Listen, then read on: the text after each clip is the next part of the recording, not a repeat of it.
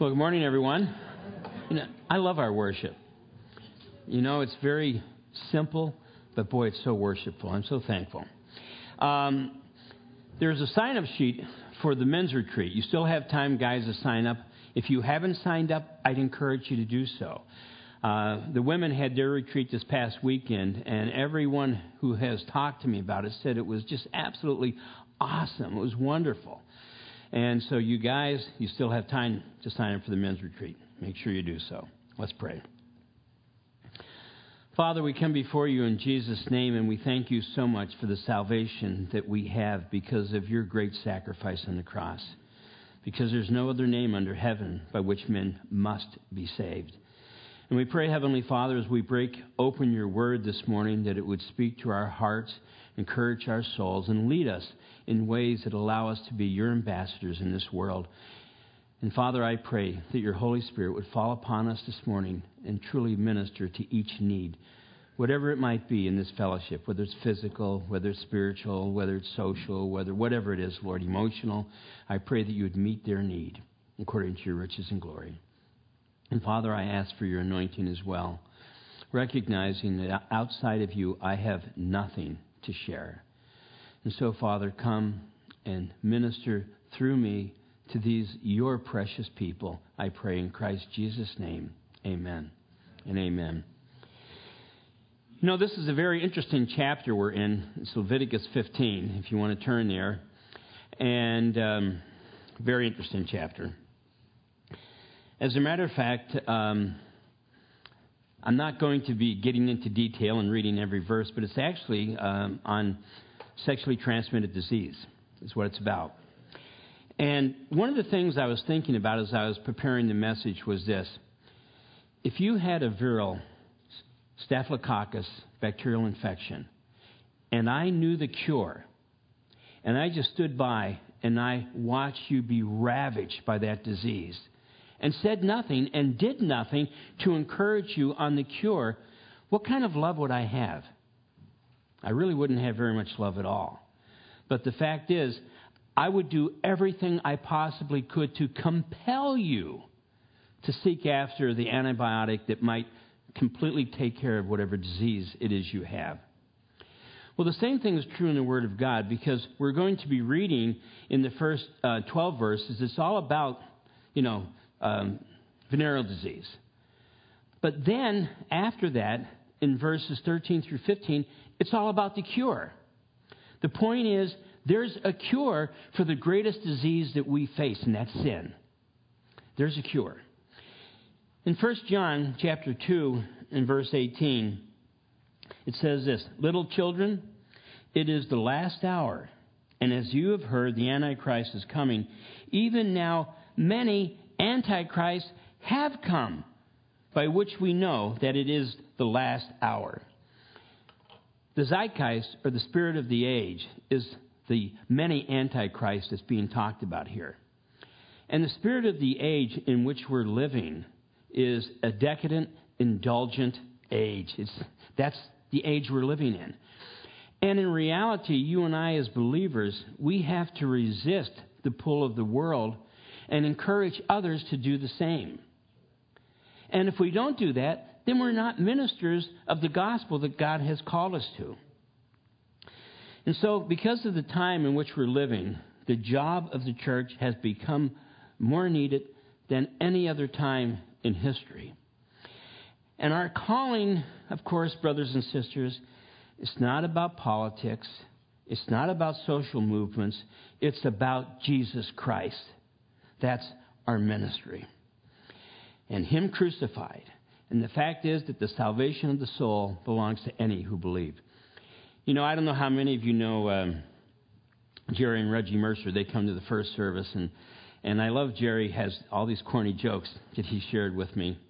and he came up to me this morning and he said, I got to tell you a joke. I said, okay. He said there was a guy who died, and he was at the pearly gates, and St. Peter came. We know, of course, that isn't the way it is. This is just a joke. And St. Peter came to meet him, and uh, St. Peter told the guy, You know, I have to tell you that we're on the thousand point system now to get into heaven. The guy goes, thousand point system? What's that?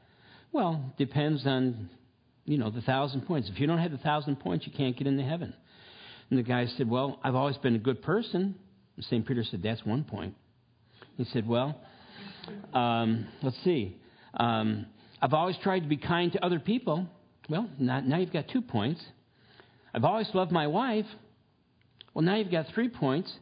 Three points, the man said.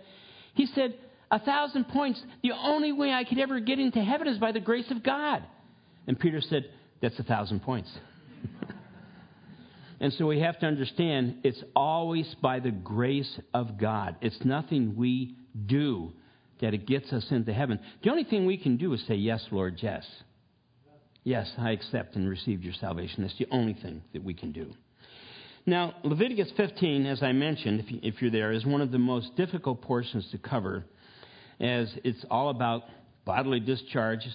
And like I mentioned last week, for this reason, I will not get into a lot of detail, but attempt to give the overall spiritual implication or meaning of this chapter.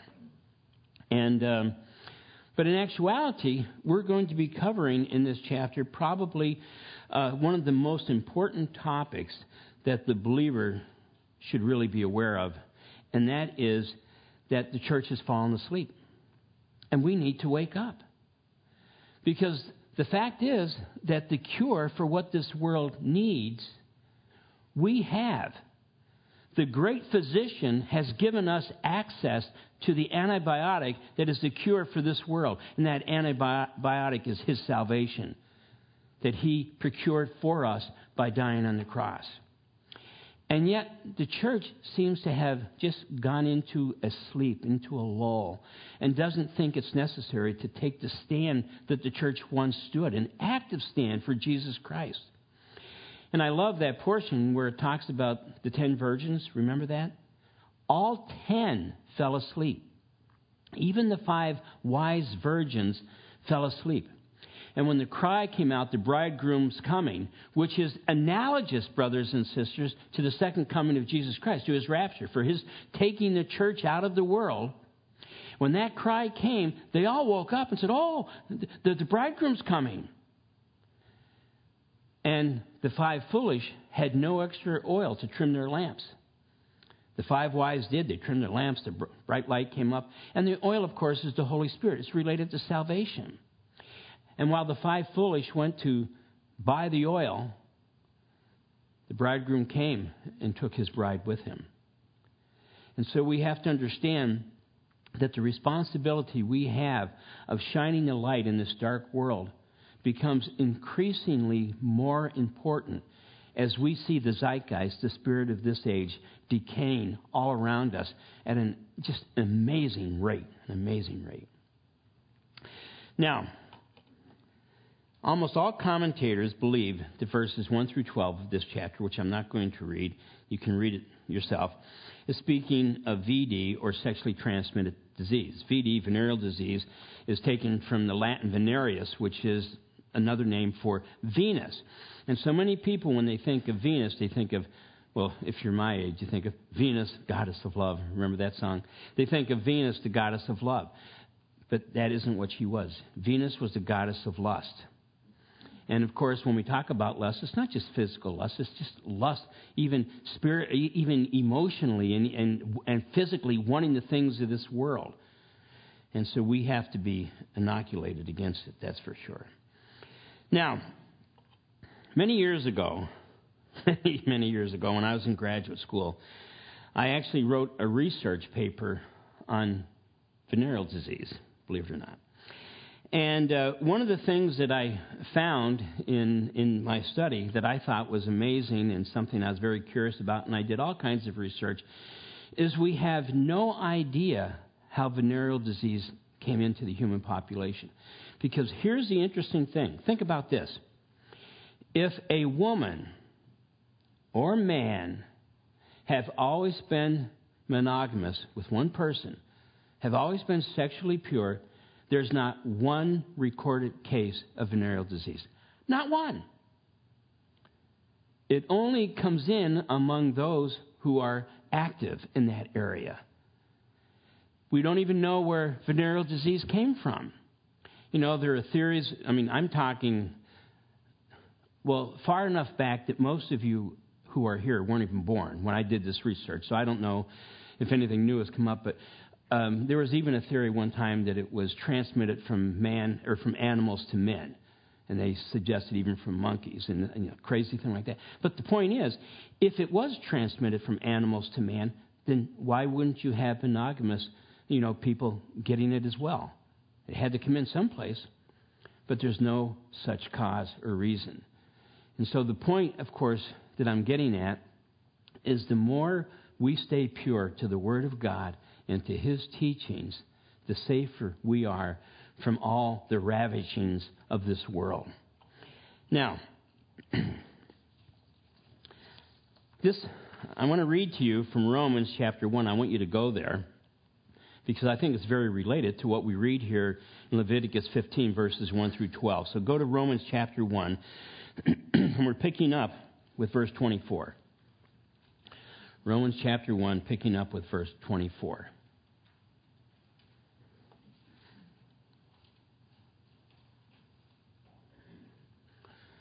Romans chapter 1, verse 24. Therefore, God also gave them up to uncleanness in the lust of their hearts to dishonor their bodies. Notice that says dishonor their bodies among themselves, who exchanged the truth of God for, notice it doesn't say for a lie, it says for the lie. And what is the lie? I want to be like God. No. Remember Adam and Eve? That was the lie of Satan. God knows if you eat of this fruit, you shall be like God, knowing good from evil. That's the lie. And worshiped and served the creature rather than the Creator, who is blessed forever. Amen. For this reason, God gave them up to vile passions. For even their women exchanged a natural use for what is against nature. Likewise, also the men, leaving the natural use of women, burn in their lust for one another, men with men, committing what is shameful. Now listen, listen to this. And receiving in themselves the penalty of their error, which was due. And even as they did not like to retain God in their knowledge, God gave them over to debased minds, to do those things which are not fitting, being filled with all ungodliness and sexual immorality. And so, this portion of Scripture is making it clear that immorality is destructive. And of course, from this portion of Scripture, it's also talking about homosexuality. And some people might say, well, Pastor, I thought you have always said all sin is the same. It is. Whether you're dealing with homosexuality or whether you're dealing with alcohol or whether you're dealing with pornography, whatever you're dealing with, all sin is the same. But here's the difference I'm recognizing it as sin and desire to have victory over it. You follow my point? There's a huge difference than just saying, well, you can't call this sin. Well, it is sin. The Bible says it's sin. It's not up to me. You're so judgmental. I'm not being judgmental at all. I'm reading the Bible. And here's the thing I believe it. Because the point we have to understand is if we take any part of the Bible and say, I don't agree with that, we're calling God a liar. Let God be true and every man a liar. You know, the thing we have to understand, it's not just a simple thing to just say, well, I, I don't really agree with that. I think times have changed. No, you're making a serious accusation against God Almighty when you do that. It's not a simple thing. The Word of God is the Word of God. Now, this might seem like I'm getting off topic a little bit but I'm not. I'm going to be making a point. New York State, and it's not the only state, has now mixed in with the vaccines that they're attempting to require a vaccine for young women called HPV, or human uh, papilloma viruses. Not considering that, is, that it is even possible for young women to be chaste and not have sex before marriage.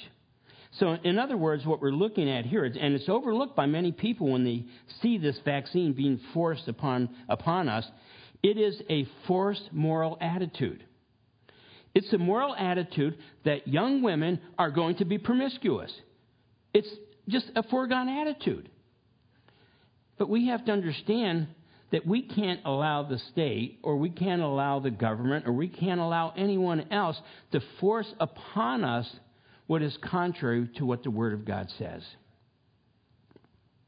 And that's part of the bottom line behind it. Now, I'm going to share with you um, something to illustrate my point, okay? Now, this claim concerning the vaccine for the uh, you know, HPV virus, uh, the claim is that there are 40 HPV types that can spread from skin and mucous membranes of infected persons, and it causes papillomas or wart, warts. Okay?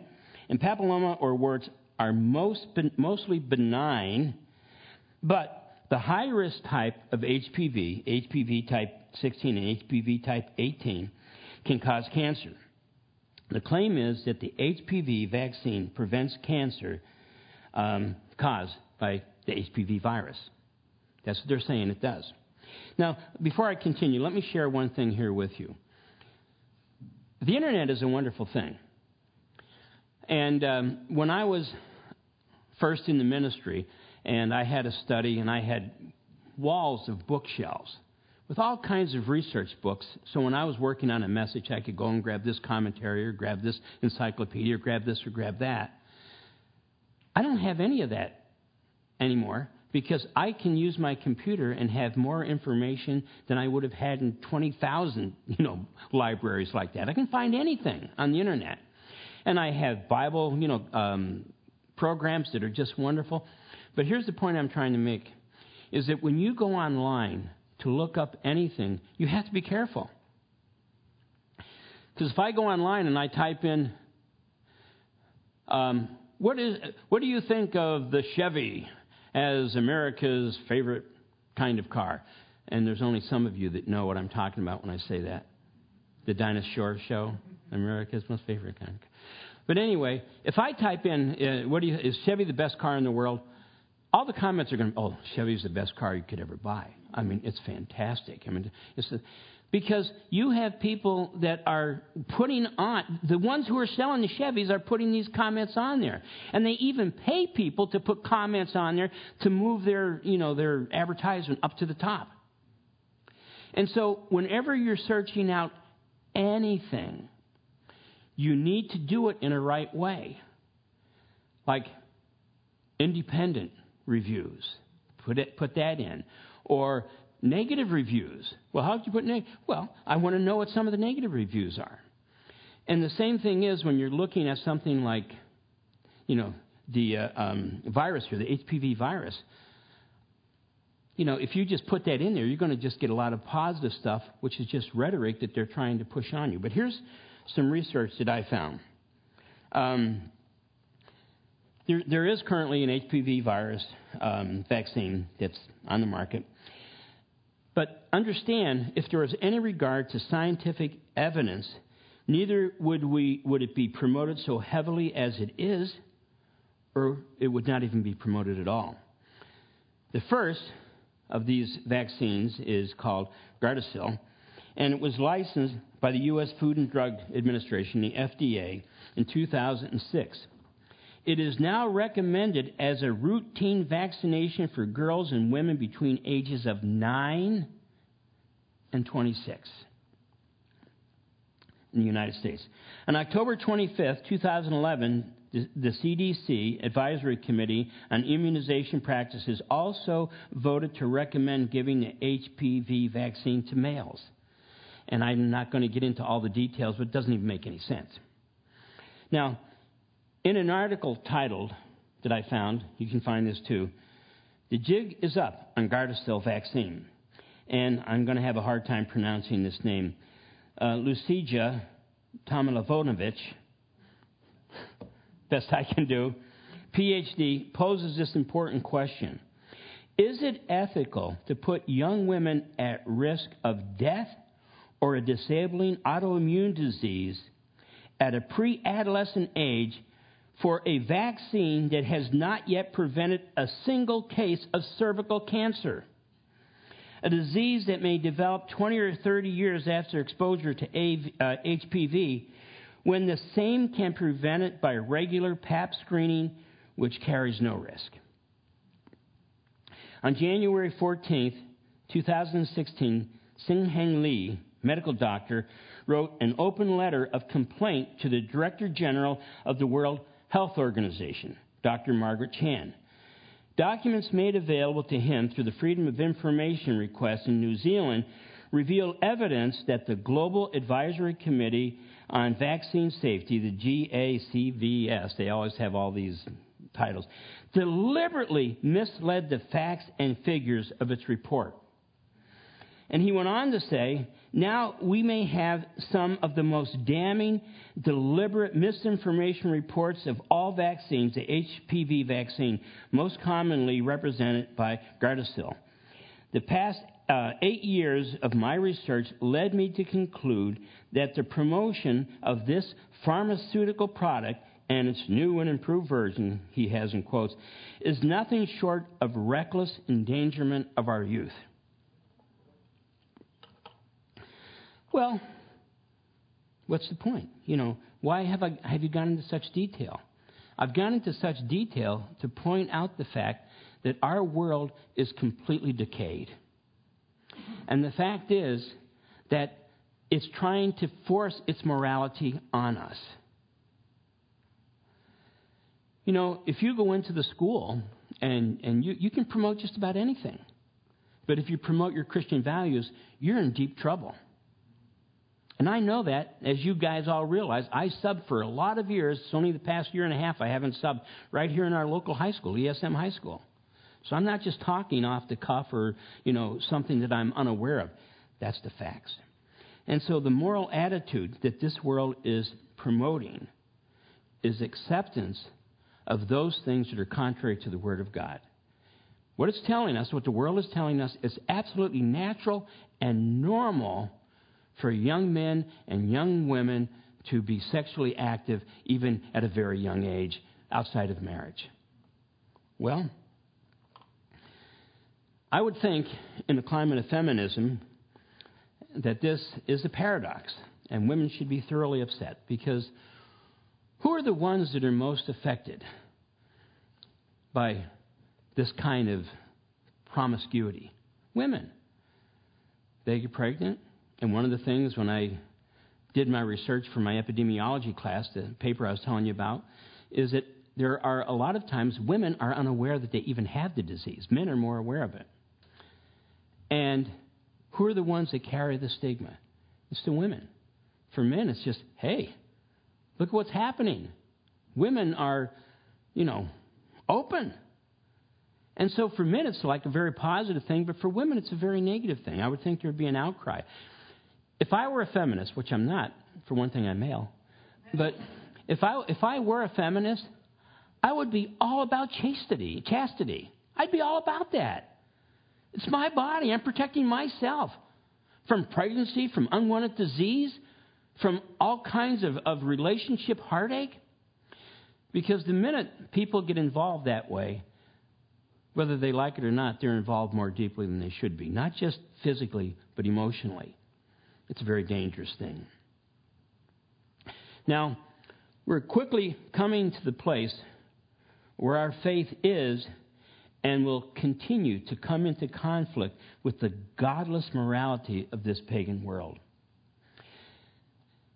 And this only demonstrates to us that our world is ripe for God's judgment. Why is God going to judge the world like He will during those seven years of tribulation? Um, I could tell you a thousand reasons why. And that wouldn't even be enough time. That wouldn't even be enough reasons. This world is debased. It's completely rejecting of God's love. See, the thing we have to understand sin came into the world by one man because he fell to the lies of Satan.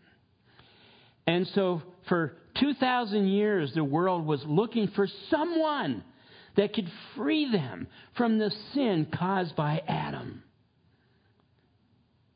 And that someone came. And his name is Jesus Christ and he was without sin. And he died on the cross as a propitiatory sacrifice for my sin and for your sin.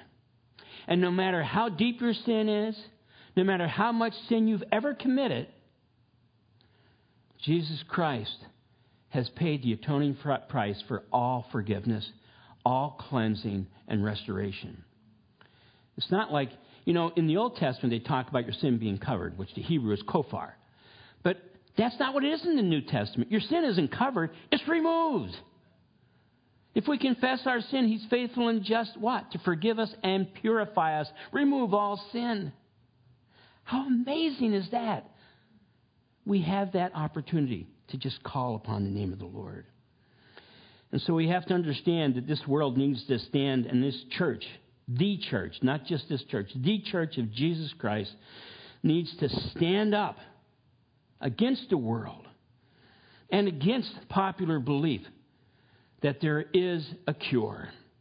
You know, we think about all these. You know, one of the greatest cures that was ever that ever ever came across is penicillin. Well, I think penicillin is great. I mean, it saved countless number of lives. But let me tell you the greatest cure that has ever come into this world: Jesus Christ. Because one will just cure your body temporarily, you're still going to die. The other one will cure your body and cleanse your body eh, of sin, which is eternal. Because when you die, you're going to go to be with the Lord. He died to cleanse our souls. Man is made of body, soul, and spirit. We all know that.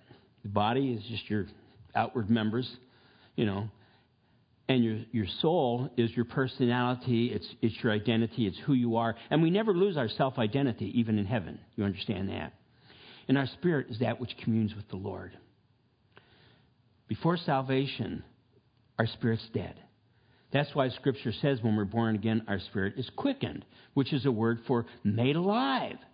And now that we're born again, we are able to commune with God. And when we commune with God, it starts transforming our soul, our personality of who we are, that it might help us take control of our body, which is a constant battle, isn't it? Now, verses 15 or 13 through 15, as I mentioned, tells us of the cure. And it's not just a cure, what we're reading here is sexually transmitted disease, of sin. Of sin, it's a cure for sin. You know, the rest of this chapter, as I mentioned, has all kinds of sensitive issues that it deals with. All, you know, I'm not going to get into it. But what we have in this country is called a sexual revolution. But it's not really a sexual revolution, it's a rebellion against God. That's what we have. We have a rebellion against God. Every great society has fallen because of a sexual revolution. Did you know that at one time the Roman Empire was very moral? Did you know that? At one time, the Roman Empire, you could be put to death for cheating on your wife. And when did the Roman Empire fall? when its, when its, when its society when its society became so decadent that anything went all about anything well the thing we have to understand is that that's the way our heart is the heart of man is exceedingly wicked beyond understanding who can know it god can and the fact is as long as we're able to take breath as long as we're alive, we are going to face temptation. You know, if someone says, you know what? Since I've been saved, I've never even been tempted by sin. Liar. Liar. And not just because I'm saying that, because God's Word says that. We are all tempted by sin. For all have sinned. We're, and we're tempted by sin. But the reality is that in Jesus Christ we're able to fight against it. Our fight will be until the day we die. You're never going to come to a place where you have victory over sin. Because the unfortunate thing is that our soul and spirit is housed within this tent, this spiritual body. And this spiritual body is so tempted by sin. And that's the reason, one of the things that we always have to make clear when we're ministering to other people is this you can be forgiven. I'm not judging you, I'm not putting you down. I'm not saying you're a bad person. I'm saying there's a cure. Because one of the, of the things that Pastor Frank Jr. and I have always said and mentioned anyone's welcome in our church. You can come in here a drug addict. You can come in here a prostitute. You can come in here a homosexual. You can come in here a drunk. You're welcome in here. Can you imagine a hospital if you came to the emergency room and they said, Sorry, we don't accept sick people? Sounds silly, right? Well, same thing's true of the church. Sorry, we don't accept sinners. No, no, come on in. But we're not going to capitulate to your understanding of what is sin and what is not. We're going to stand in the Word of God. We're going to encourage you in the Word of God. And we're going to point out this is what the Word says. But this revolution has led to this. How many young people today consider fornication sin? And you might be thinking, well, no, no, I'm saying, I'm serious. How many young people, even in the church, consider it sin? Lust is attributed to human nature, which it is and uh, differences uh, of opinion or adultery in marriage, it's remedied by divorce rather than agape, unconditional love, and trying to work things out. Now, understand, I know there are some cases for divorce. There's, there's, that's it. You know what I mean? There's no reason. You can't help it. Because the person, if someone says, I'm done, what can you do? What can you do? And if something has broken your relationship apart and it can't come back together, what can you do? God's forgiveness is still there. But now you move on and you say, now in my new relationship or in life, whatever I'm getting into, I'm doing it right according to God's word. Okay? Now, pornography is just something that everyone does. But it's not something we struggle against. Your struggle against sin has not yet led to the shedding of blood, Scripture tells us. And so the fact is that things like pornography, we do deal with. We have computers. And you can be online looking anything up. It could be innocuous, it could be harmless. And all of a sudden you click a button, it's like, doo doo doo. But we need to struggle against it. We need to struggle against sin of any type. We need to take a stand. Because, as I mentioned, every great empire has fallen for this reason. So I'm going to close with Isaiah 5. I want you to turn to this. I want you to listen to this portion of Scripture, what I'm reading to you, what you're reading along with me, Isaiah chapter 5. And I'm going to read verses 20 through 24. Because before I read this, brothers and sisters, here's the point I'm trying to get at. I believe the church has fallen asleep. I don't mean this church, I mean the church has fallen asleep. I don't think we see the relevance of our call today like we did years ago. I don't think we have the heart of evangelism like we used to have. I don't think we desire to give the clarion call of salvation to anyone who comes to Jesus. I think the church is asleep. We just go about our daily business. You know, we go to work, we do our go to school, do this and do that. But do we take time to be his ambassadors and to be his witnesses as we're commanded to do? It's not a negative thing, it's a positive thing. Does that mean that every time you share Christ with someone, they're going to say, you know what? I'm so thankful that you shared that with me. I've been waiting for someone to share that with me for years. No, sometimes they're going to call you names and they're going to bully you. You know, I, I've told you this so many times. I remember I got saved while I was teaching at Horseheads High School. And um, I used to go into the faculty room, you know, when you have your break. And believe it or not, I probably shared this a million times too. The, the faculty rooms, in that they were segregated, not by race. You had men's faculty rooms and you had women's faculty rooms. It was considered like stupid to have women in with the men in the faculty room. But anyway, I used to walk into the men's faculty room, and this other biology teacher, I won't say his name, uh, I, I would walk in after I got saved. And when I'd walk in, he'd go, Praise the Lord! he was mocking me. So, what I'm trying to tell you, I know, anyway, what I'm trying to tell you is this. It doesn't mean that everyone you share Christ with is going to just say, wow, hallelujah. A lot of people are going to get mad at you. They're going to become angry at you. And you want to know why Pastor Frank brought this out in the first service? because what you're sharing with them is convicting them of their sin. They want to continue in their sin unhampered. They don't want anyone to tell them what they're doing is wrong. You know, people say, well, I don't believe any of that. They do, but they don't want to believe it because they want to continue on doing what they want to do. Isaiah chapter 5, verse 20. Woe to those who call evil good and good evil, who put darkness for light and light for darkness, who put bitter for sweet and sweet for bitter. Woe to those who are wise in their own eyes and prudent in their own sight. Woe to men mighty at drinking wine. Woe to men valiant for mixing intoxicating drink, who justify the wicked for a bribe and take away justice from the righteous man.